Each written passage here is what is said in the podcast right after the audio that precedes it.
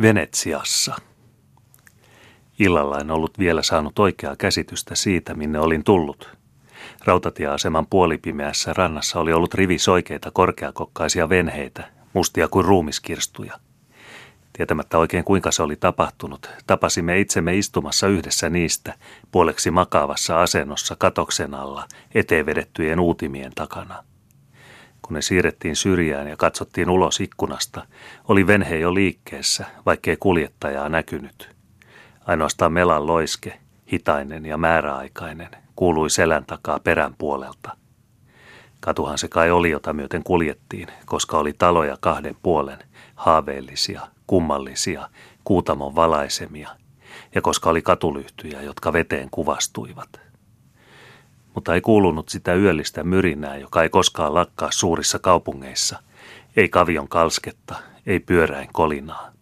Ei muuta kuin soutajan huuto silloin tällöin vastaantulijalle, ja gondolat suhahtavat toistensa ohitse salaperäisesti kuin kaksi ankeriasta kivien lomassa. Tai kulustamme syntyneen laineen loiskaus, kun gondolamme hiljaa hipuu jonkin vanhan palatsin seinäviertä. Onko tämä todellakin aina näin olevaa, ajattelin.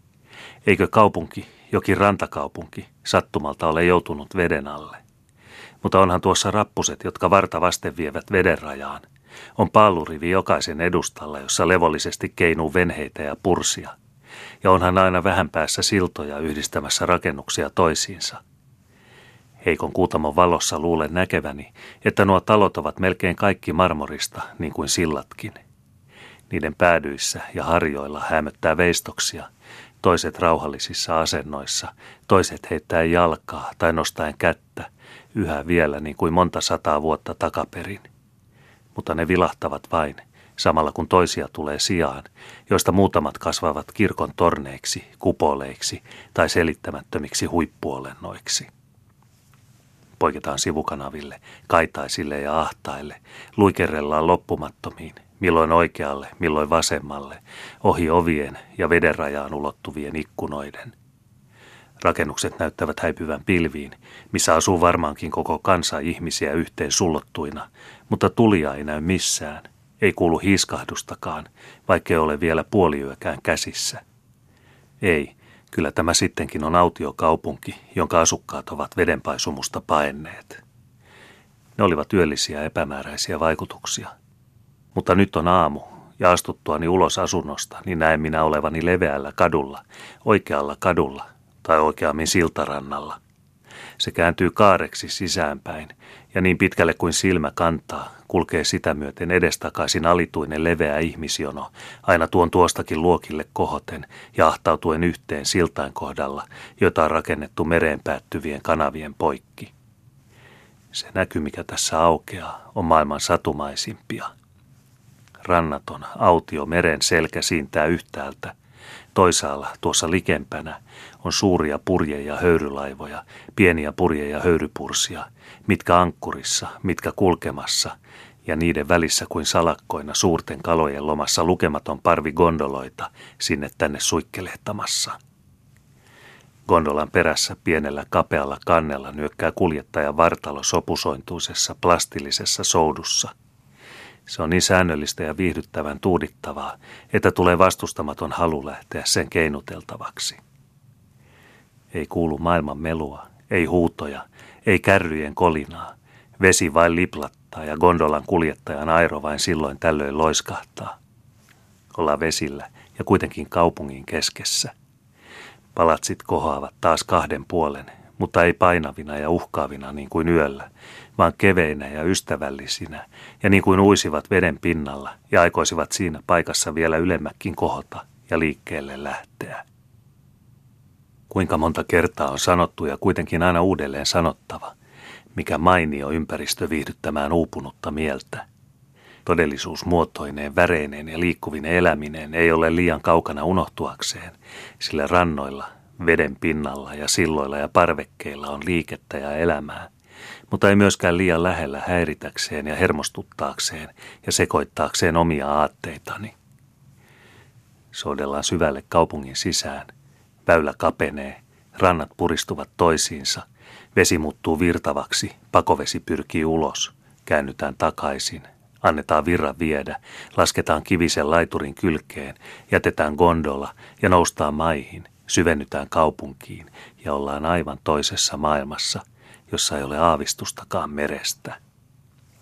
Kapeat pienet kadut kuin solat luikertavat eksyttävässä harhalinnassa. Et tiedä minne menet, mutta menet sinne, minne vie vahvin ihmisvirta – Välistä ei mahdu kuin yksi toistaan sivuttamaan. Välistä levenee sola kuin pieneksi pihamaaksi, johon silloin ovista ja ikkunoista vuotaa hedelmä ja kukkaisvirta, jossa iloista kansaa kihisee huutaen, tarinoiden ja laulahdellen ja sitroja ja mandolineja soitellen. Välistä tulee vastaan laajempi tori, jossa vanhan vanha, homehtunut, sammallinen veistokuva seisoo alituisesti lirittävän vesisäiliön keskessä, mikä reunoilla päivänpaisteessa istuu joutilaita avopäisiä vaimoja ja leikkii pajattava lapsiparvi, ryysyinen, kiherätukkainen ja mustasilmäinen. Siinä on kirkko, sen ovi on auki.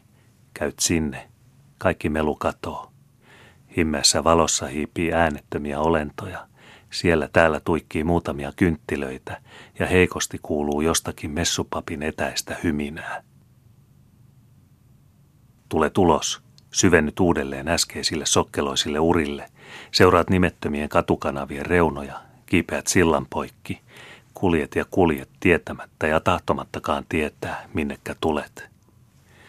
Ja tietämättäsi tulet yhtäkkiä suurelle soikealle torille – on niin kuin tulisit takapihalta suoraan kuninkaan linnaan, satumaiseen, häikäisevään, itämaiseen.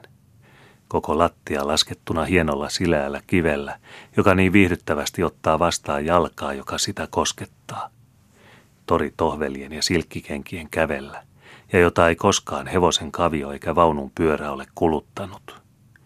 Kolmella kulmalla pilarikäytävä, kolmen yhtämittaisen palatsiseinän sivulla – Sisällä kaikki Bagdadin kivet, kullat ja hopeat kimallellen siloisten lasien läpi.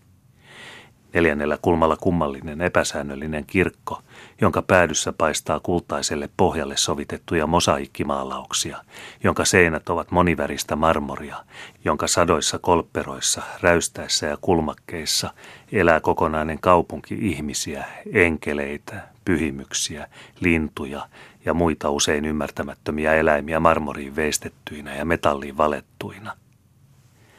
Päivä paistaa heleästi. Satamäärin kyyhkysiä lentelee ilmassa tai juoksentelee avonaisella torilla. Käyskentelet siinä heidän keskessään, heittää jyvän sinne, toisen tänne, istahdat penkille, ojennat kätesi ja annat heidän tulla siitä noukkimaan – Näet käännähtäessäsi, että selkäsi takana on toinen tori, jonka kahden puolen kohoaa samanlaiset palatsit kuin tämän, ja jonka perillä siintää meri, missä taas lepattelee purjeita, kiitelee pieniä höyrypursia ja nuokkuu gondolan kuljettajan solakoita vartaloita sopusointuisessa, tuudittavassa soudussa. Tekee mielesi alkaa uudelleen sama matka, tehdä vielä kerran sama kiertokulku tässä kummallisen haaveellisessa satukaupungissa – lähteä tästä ja tulla tähän aina takaisin. Tänään, huomenna, ylihuomenna. Soudella, kävellä ja liikkua, istua, aprikoida ja uneksia, katsella liikettä ja vilinää ympärillään ja samalla elää niissä aatoksissa, jotka tulevat ja menevät, mutta jättävät aina askelensa sijat jäljelleen. Liekö siihen missään sopivampaa paikkaa kuin tässä?